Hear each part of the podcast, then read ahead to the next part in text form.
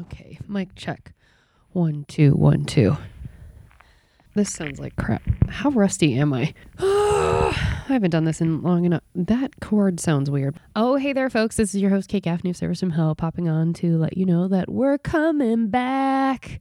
No need to worry. Romaine calm. Ha, we're coming back.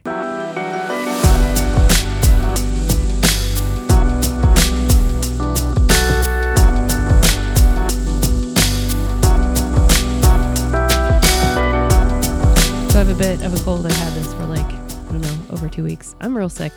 Feel sorry for me. Listen, tell your friends to listen because you feel sorry for me. And also, uh, the tour that I was on, the most chaotic tour of my life, is now gratefully over. I was happy to be a part of it, but also very glad that it was finished. Uh, it was insane, and I have a whole episode dedicated to that experience for another time. All of my friends and family, when I told them the stories of it all along, were like, there's no way that that's true for the myriad chaotic experiences that I had in the seven weeks that we were touring the lovely state of Ohio. But I have so many stories, and the cops are involved in some of them. That's how insane this tour was, and mismanaged and unorganized and chaotic. It was insane. But I learned a lot. We got to perform a ton, and it was really fun. Uh, so now I have no excuse for, you know, not doing the podcast anymore. And so we're back at it, back with the interviews. I have a bunch of stuff scheduled over the next couple weeks and a lot of new comics that I've never met before who will be on. We're coming back next week with Josh Floorhog, who is a hilarious comic who's very generous and smart and just has an incredible story to tell. And his episode, we will be dropping a little sneak peek of at the end of this episode, which will be quick. But yeah, uh, we are coming back. We should be on a regular rotation of Mondays uh, so long as I drop whatever this cold, flu, whatever experience is. Uh, it's very fun. And it's just hanging around. So hopefully this wraps up soon and we can get back to a regular schedule. I super appreciate your patience and your listens and for continuing to share this.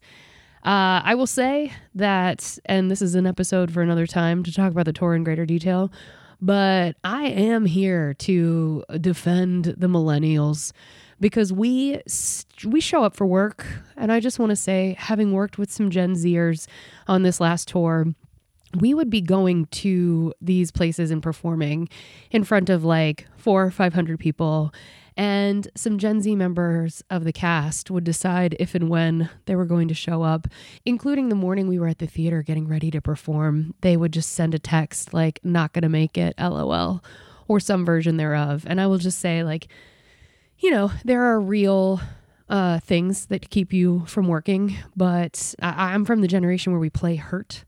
And it is wild to have witnessed and been a part of, and also been on the uh, devastating receiving end of employees who just decide that they're not going to show up repeatedly and get paid the same as everybody else because this was a paid tour experience. And watching managers just kind of kowtow to them and say, sure, whatever you need, whatever you need, just so they wouldn't quit, only to have them quit a week before we were done.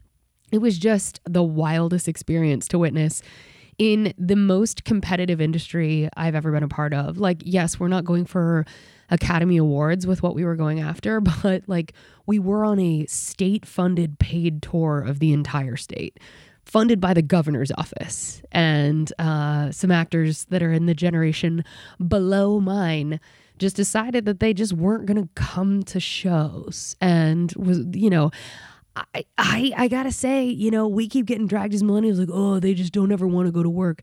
Nah, I think we were the first generation that really put down boundaries of like, hey, I don't want to work 23 of the available 24 hours, seven days a week. Like, I would like to have some sort of work life balance. I feel like we were the first group to be like, we can all agree that's reasonable, right? And like, we wouldn't necessarily go to work when we were, you know, limping or like, I don't know, devastatingly like hospital level sick.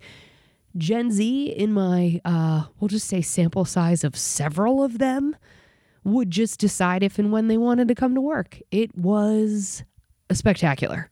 I look, and I get it for a restaurant job because restaurant jobs are horseshit and they're so hard, and God bless anybody who works in them. I've done a thousand of them, so I kind of get making up a reason to not come to work, even though it still screws over all of your compadres, and I've not ever done it. But I kind of get it more so than I get leaving an audience of like between two to 500 people just sitting around, just sitting around waiting, just wondering what the show is going to be like and forcing someone to walk on stage with a script in hand whilst everybody else is like prepared and off book. It's embarrassing. Like, it's embarrassing. And I will just say, like, uh, you know, there's some jobs where, like, if you're at your telemarketing job, which also sucks and God bless, if you don't answer all of the phone calls that are coming in, you know, they're going to talk to somebody else about how to fix their KitchenAid appliance or whatever the hell. But if you don't show up for a performance where there are no understudies and you are on tour, meaning you are away from the theater's home base city and there's no one to replace you, and you just are like, oh, well, too bad, so sad, and all of the other actors are up there looking foolish. I can just say, I can just say, it does make me really grateful that I was born when I was.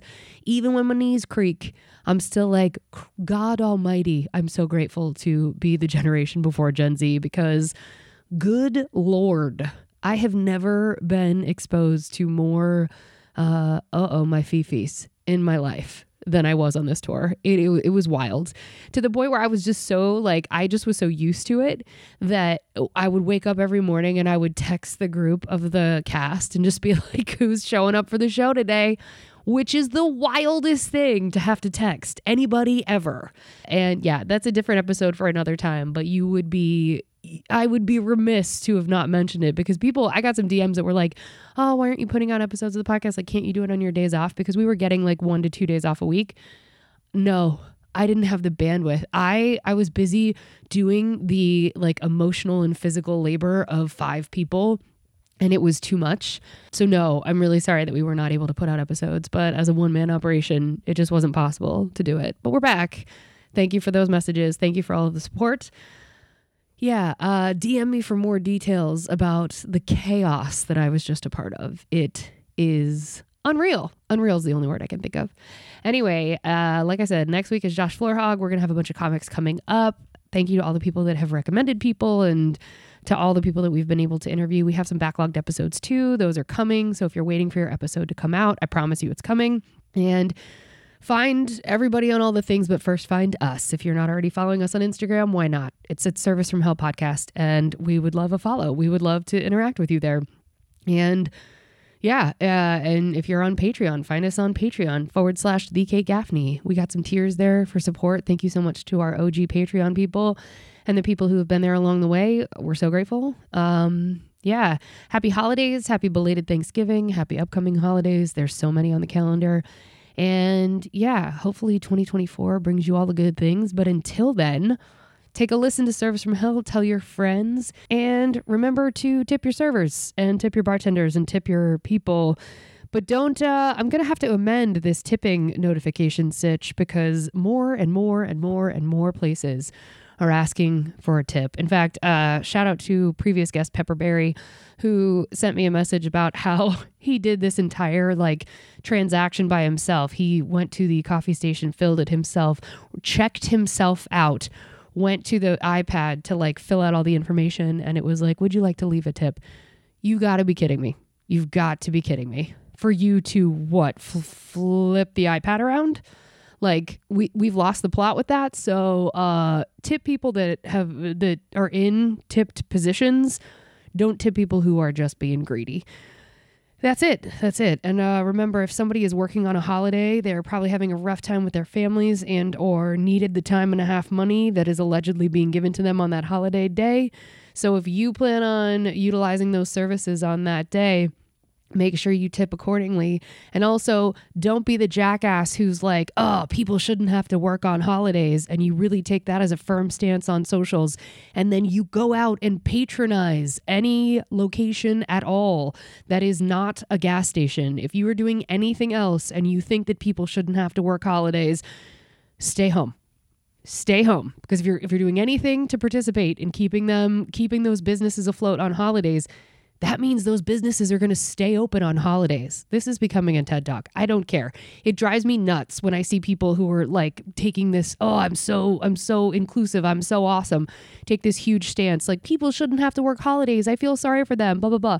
And then you see them out at a restaurant or you see them out buying a t-shirt or whatever the hell they're doing. And it's like, which is it, ma'am? Which is it? Either you don't think people should work holidays or you do Also, shout out to Chase, who was the one Gen Z person I did work with on the tour, who did show up, played hurt, and was amazing. In case he listens to this, you were amazing, Chase.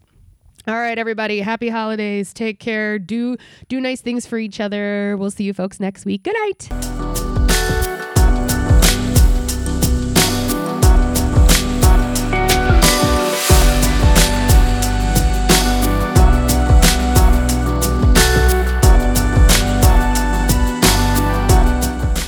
This was one time the girl stuck her hand down my pants. I was just like, no. And then I opened the wine and left. What later, me and another guy were talking and we're like, yeah, that room was so crazy. And he goes, what if that dude was hidden in that room? A thousand percent. That's the first thing I thought of. I was like, they were not in the room by it was a themselves. suite. They thou- were in the living room and the bedroom was facing and the door was kind of shut. A thousand. It probably wasn't shut at all. He was in there and he wanted to see. Correct. That That's was what he was paying them for. That's why they kept percent. ordering random stuff. And I didn't realize that until like months later. correct. That's the first thing I thought of. I was like, well, he was for sure there. Like he had to Yeah. because there's there's a kink thing of like you know mm, Yeah. seeing it. voyeurism type thing. Yeah, and also like But again, I'm a I'm a 19 year old kid. I don't know what's going on. Yeah, and it's plausible deniability for him though as well because if he sends them out to do the advancing, then there's Yeah. no he he gets to be like, well, it wasn't me. Whoo, Yeah. technicalities, baby. That would have pissed me off. I would have been really, really mad about that because your manager is super. Well, and instead of giving you the speech, the manager should have been the one to do the drop off with you. He should not have sent you in there by yourself because that is your word versus theirs. Like, Yeah, he had he had other stuff going on. He was gonna come up with me, but he it was. I kind of explained the position of that hotel. Like they were running on some sort of weird, like we can give everybody four jobs for one budget. So he was he was the front office manager. So oh. his job was to take the room service orders, watch people take room service orders, watch people check people in, and then had time to run up to me and be like, "Hey, this is going to be weird for you for the next little bit. I can't help you, but you. here's some advice. Bye."